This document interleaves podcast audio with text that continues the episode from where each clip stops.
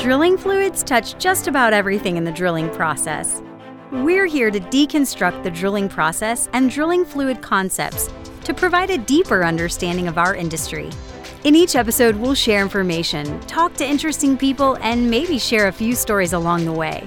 Welcome to The Flow Line, a production of AES Drilling Fluids, brought to you by Matt Offenbacher and Justin Gauthier.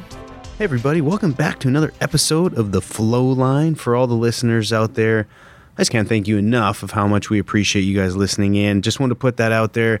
Got my lovely co host Matt here. He's got his fancy shirt on today. He's ready to rock and roll. This is not on YouTube, so you can't see that. But for those listening, you could just close your eyes and envision Matt in a nice bluish, colorful, flowery shirt. And if you see anyone matching that description today, you should approach them as if it was me, under the assumption that that description was apt. Correct.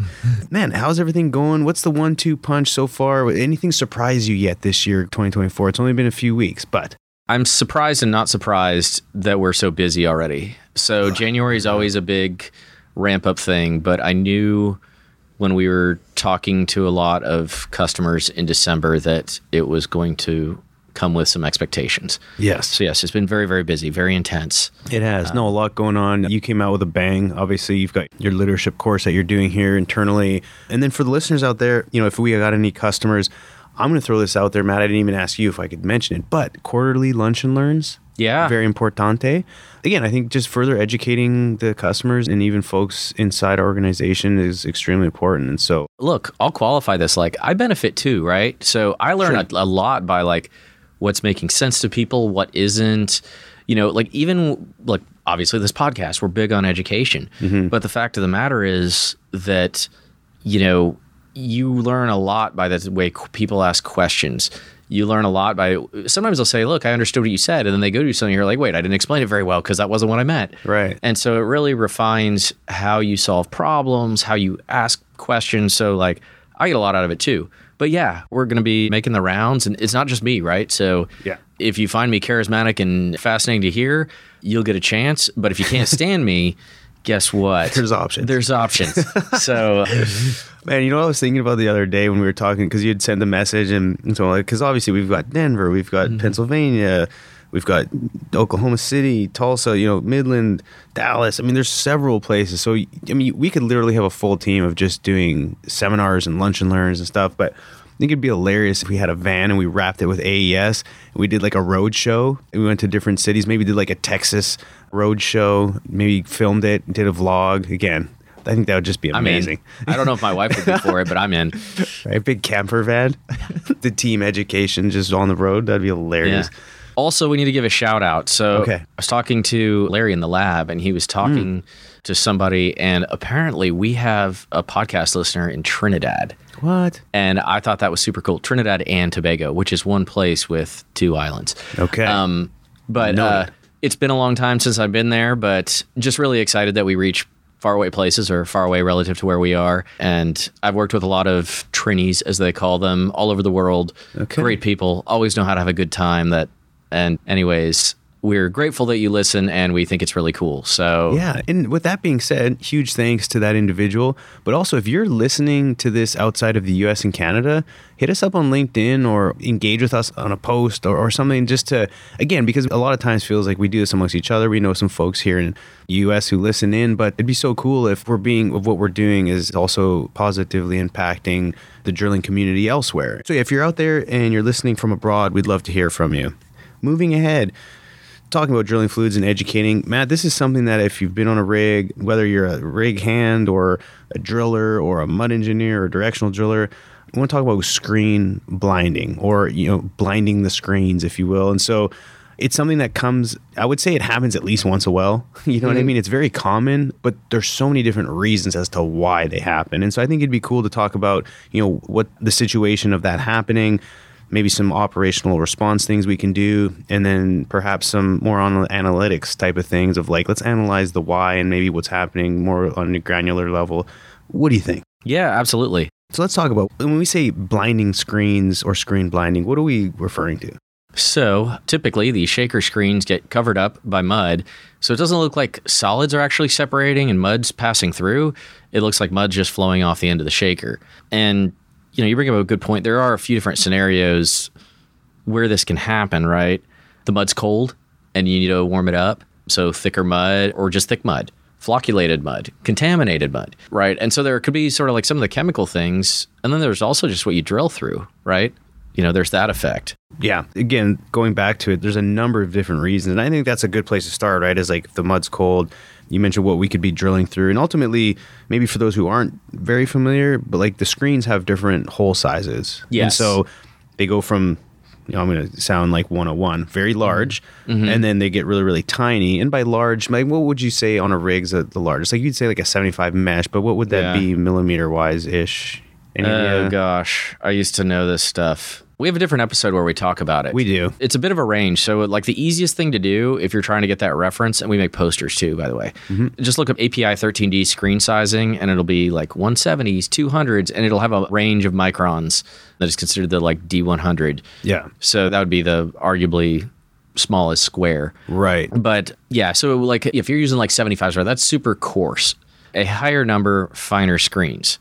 So normally what happens is, oh my gosh, the screens are blinding. What do we do? Get bigger screens. That way more mud will pass through. Right. Which there is logic in that. However, there's also risk because larger screens mean more stuff stays in my mud. Yes. And so, look, in when you're trying to warm up the mud, or if you sort of know the situation, it very well could be that you're going to start with coarse screens, or you go to coarser screens, and then kind of tighten them up as fluid conditions sort of allow. But then there's other blinding scenarios where we just see solids kind of coming across the shakers, and oh my gosh, bigger screens, and so now all those solids are going to fall through. Right. Yeah. And which, again, it's intuitive to think if things are flying over the shakers, the holes aren't big enough to let the stuff go through. But to your point, sometimes you actually have to think in the reverse. So a lot of times, and this didn't dawn on me for a long time until, you know, years after being off a rig, was like, no, you actually maybe want to screen up by meaning make the hole smaller because it could just be that whatever's coming over is, meets the exact size or a good portion of the volume coming across has solids that are the similar size, right? Yes. Which you don't want those in the mud. And so screening up is also a response and oftentimes a better response, unless it's like surface hole and you're just blowing and going and you have so much volume coming across, you just can't handle it. But Yeah, and hopefully you have cheap mud then, anyways, where it's sort of maybe accepted.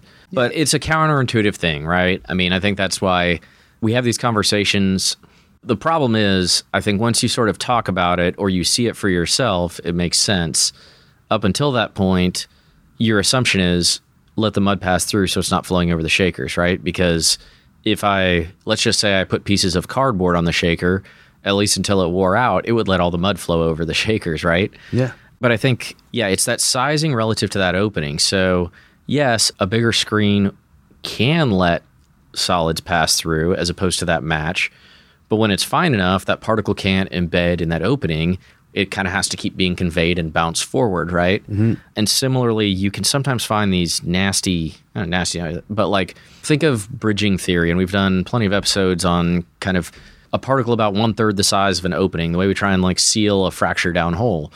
Well, you can have similar effects where you have a mix of different particle sizes that are just right that actually seal up across the screen. And if you go finer, they're not as optimal to cover that area, and so they'll convey. Right. So that's kind of the important thing to think about, but it's something we're a little scared to do. And so, you know, maybe get a taste, try it on one shaker. Yeah. Maybe have the first couple of screens on the shaker fine and see how you're doing. Mm, like, yes. is mud pouring off those and then like passing through the coarse ones? Yeah. Sometimes it takes some baby steps to experiment and talk yourself into this, or at least talk the people on the rig into it. Yeah, that's a good point. That's what I was going to say. Is it's a lot of times it's good to make just small baby steps instead of spending all that time and just working the rig hands to death by changing all the screens on all the shakers. Can come to find out, oh, we went the wrong way. But one thing I did want to differentiate, and I'm sure folks are out there, is like, well, your mud's probably this and that and that.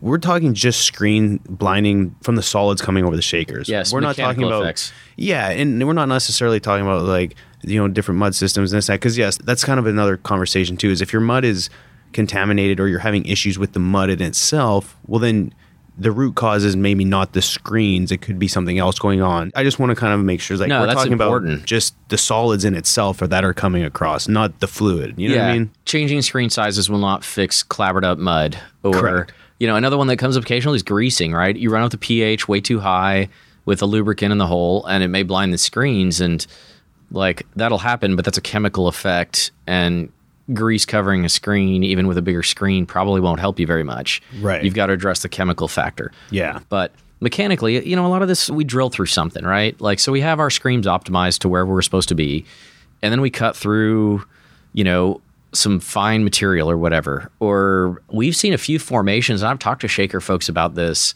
We've seen sandstones that have these really weird distributions that are sort of like perfect for bridging across hmm. our typical, you know, 170s or whatever or 200s. Yeah. And so they'll be like, yeah, that distribution is kind of tough. And so whenever you drill those types of wells, you're going to have more problems than one formation above it or below it. Yeah. So That's a really good point. And so kind of went through went through the scenarios. A lot of it is trial and error, but there is often times where you do drill into something and it's, there's just something that you know, it's kind of like the oil field boogeyman just coming across and it's blinding the shakers. You just can't figure out what it is. It's not product, it's maybe formation, but you just there's some uncertainties there. And so Matt, from a, sort of an analytics perspective and more kind of like trying to put some science to it, what can we do as a company to try and at least find the root cause as to what is causing the issues at the shakers? So one thing you can do is, I mean, as a lab guy, what do I say? Get a sample. Here is a key though. You want to get a sample from the flow line. So you want cuttings and mud coming back. You don't want already classified like, oh, these are cuttings coming off the end of the shaker. Well, those were probably the thing that were you probably self-selected the best like the stuff that was actually working.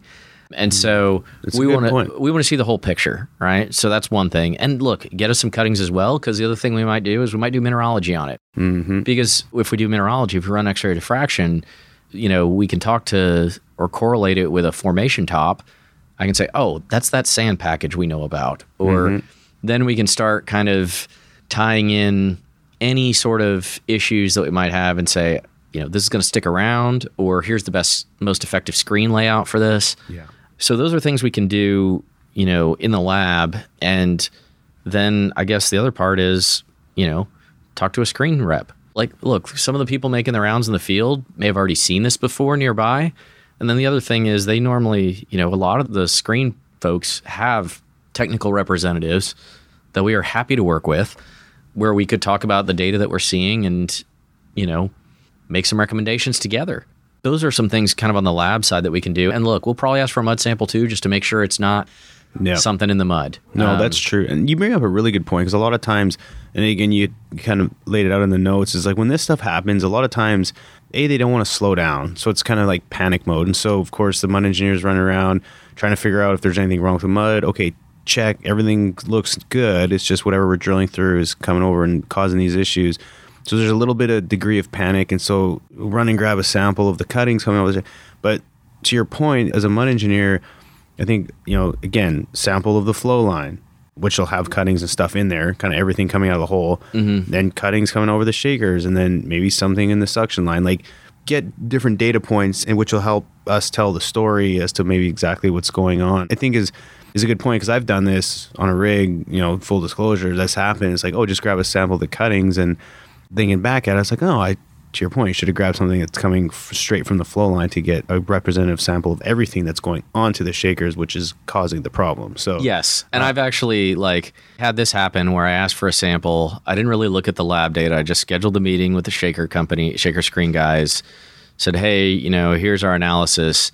And you can clearly see the cut where the shaker screen had separated things out because everything was larger than a certain size.